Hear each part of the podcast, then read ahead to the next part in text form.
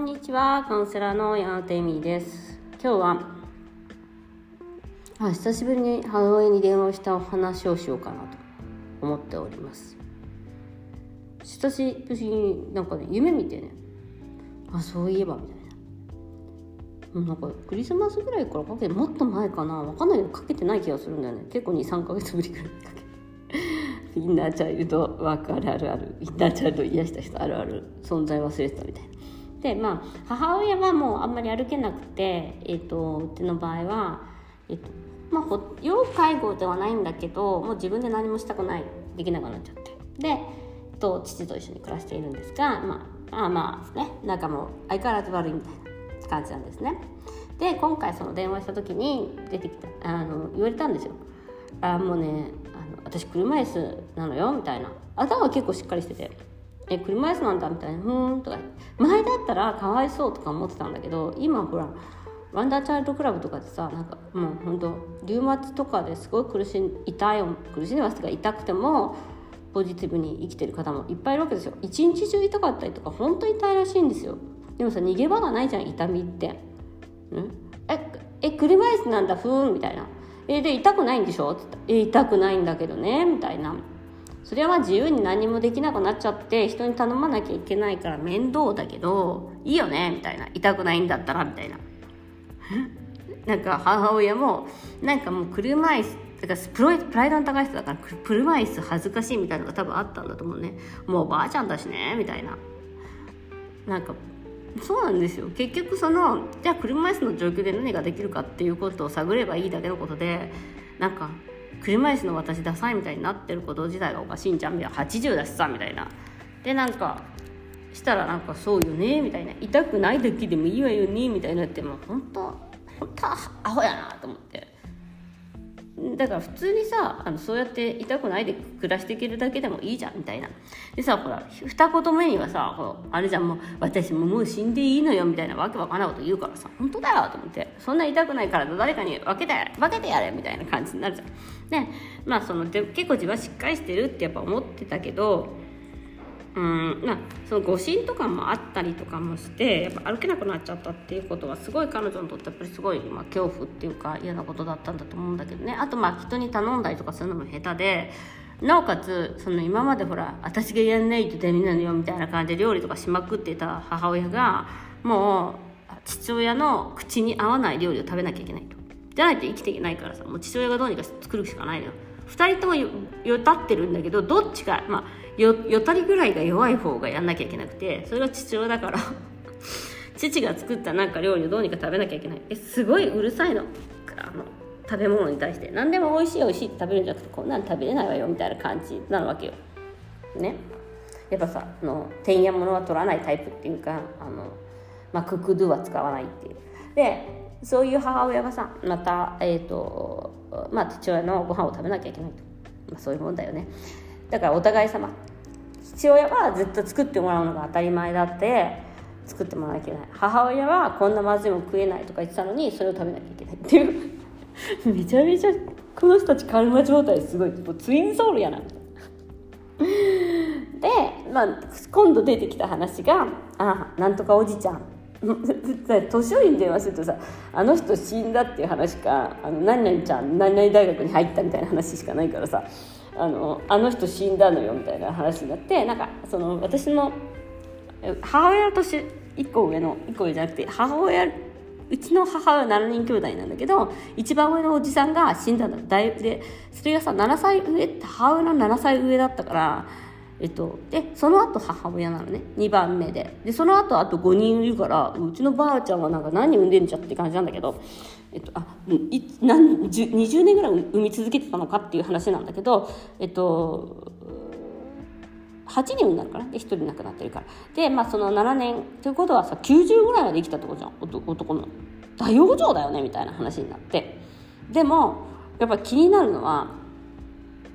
そのだからやっぱさ長男私それ知らなかったからインナーチャイルワンダーチャイルドインナーチャイルドをワークするまで。あのやっぱ長男だからそのおばあちゃんの遺産を全部持ってっちゃってでなおかつその家をあの地上げが入って売っちゃってでなおかつその家売ったらあの自分の息子たちがバタバタと死んでいきで今誰にその遺産が行ったんだろうみたいな話なわけよ。なんかさなんとあの多分なんだけどお嫁さんのなんかそれどっから知ったのって感じなんだけどお嫁さんのその息子さんは亡くなってるんだけど息子さんのお嫁さんのご両親が住んでて運がいい人っているわよねみたいな感じなんだよ。でもちょいちょうど田舎なのよなんか何億かけて作ったとかなんだけど行ったことあるんだけど全然豪邸って感じじゃなくてえこんな田舎でもこ1億かけてもこんなもんなんだみたいな感じなのね。1億か2億かけても。私から見るとだよ。別にその私がそんぐらいの家に住んでるとかじゃないんだけど私が田舎ああいう環境で2億の家とか住みたくないなっていう感じだからあのだったらなんか東京であのねあのちっちゃいアパートとかに住んでた方がいいわみたいな。東京じゃない。まあでもなんかその海が見えるところとかさなんかそういうさすごいなんかうわ高校かいみたいな感じではなかった。はっきりでまあそれを言われてあやっぱりすごいなと思って。だから長男だから彼らは何にも思わないでそのサインをしていくの。おばあちゃんが亡くなった時に。ね、でその長男だからおばあちゃんの敷地に家があったの。家をつくつく建ててたのね。でもさそれもさえだってそんなの関係ないじゃんってみんな言えばいいじゃん誰かが。でも誰一人としてその時は文句を言わなかったらしいの。やっぱ長男だからっていうのが洗脳されてるから。ダメ長男でも。でまあその後地上げに入っちゃって全部売ってまた新しくすごいなんかどその家を建てたんだけど結局そこですごいなってもやるの。っていうのはさだから結局自分たちのさ問題だよね。長男だからあの人いい思いさせなきゃいけないんだって子供の時から教わってきててで結局すごいその時にサインをしたのは自分たちだからそのからくりみたいのに騙されてるっていうことを気づいてないわけじゃんだから長男に生まれたことでそういうことが得られるでも女だからダメとか次男だからダメとかで7人で分けるっていうことだから長男だけは教わってきてないのよねでその他の6人っていうかうちの母おばあちゃん何回忌とかは6人で会うんだけどその長男だけは呼ばないみたいになっててぶっちゃけ笑えるでしょそのなんか「え家を守るって?」みたいな話になるじゃん。でまあ田舎だからそういうのもあるのかもしれないけどなんかだから結局で息子さんたちも2人いたんだけどうんと本当変死っていうかすごい不思議な亡くなり方をなさって私をと1歳上とかさ5歳上とかそんぐらいだからさ今生きてたとしても普通に50歳とかその60歳とかそんぐらいで普通なんだけど息子さんたちももう本当に、うんうん、すごい若くで30代とかで2人とも発作心臓発作みたいな感じで亡くなっていってだからなんかすごいでも母親の話題はそれだったからすごいなと思ってインナーチャールドあるなんかまず夫との確執そして自分のそのまあ車椅子の問題その自分のだからプライドというかそのその状況でもいかに楽しめるかっていうでもだんだんねなんかね諦めきってきてじゃあママ何おじさんが90ぐらいまで生きてるってことはさあんたも、まあ、あと 90, 90年じゃないけど、まあ、あと45年90ぐらいまで生きるからあと7年ぐらいは生きれるってことだねって思ったらさそうよねとか言って。でもちょっとなんか、まあ、諦め諦めたっていうか生きていかなきゃいけないんだなってことになってるみたいな感じでしたね。なんかやっぱりその自由を聞かないとか誰かに頼まなきゃいけない人生になっていくから徐々に。人に物を頼まないといけなくなるのね。で本当に物を頼むのが私も下手だったんだけどすっごいあの人下手だったからうんまあそれを引き継いでるっていうのもあるじゃん。全部一人でやんなきゃみたいな、うん、それを見させられたっていうかねあのそうそう思い出してああそうだったなみたいな。で話を終えてあのじゃあ頑張ってねみたいな。そう。いつもねずっとテレビ見ながら生きてるからテレビ見ながら話すからねなんかね話がたまに飛ぶんだよね。えーとなんだっけみたいな。そういう感じで、ね、扱われてるんですよ娘は。なんかなんかまたテレビでずっと見てて。でなんかまああ最後に絶対出てくるのがまた帰ってきてねみたいな。毎回そのなんかプレッシャーを私は与えられ今でも本当コロナだからコロナだでも日本に帰っても多分もう親のところには泊まらないかもしれない。ちゃんとホテル取ったりとかして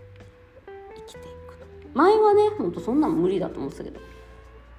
日本に帰っても親には会いに行けるけど親のとこに会えていって結局親のとこ行くとお手伝いさんにしなきゃいけなくてすごい大変だから介護ってやついわゆる。私がいなくても全然回ってるわけだし。っていうことでですね私があの体の不自由な親と話したお話をしました皆さんも介護大変な人もいると思いますが頑張ってください。本当に。子育てと介護はね本当いた大変だからね。ということで今日もご視聴ありがとうございました。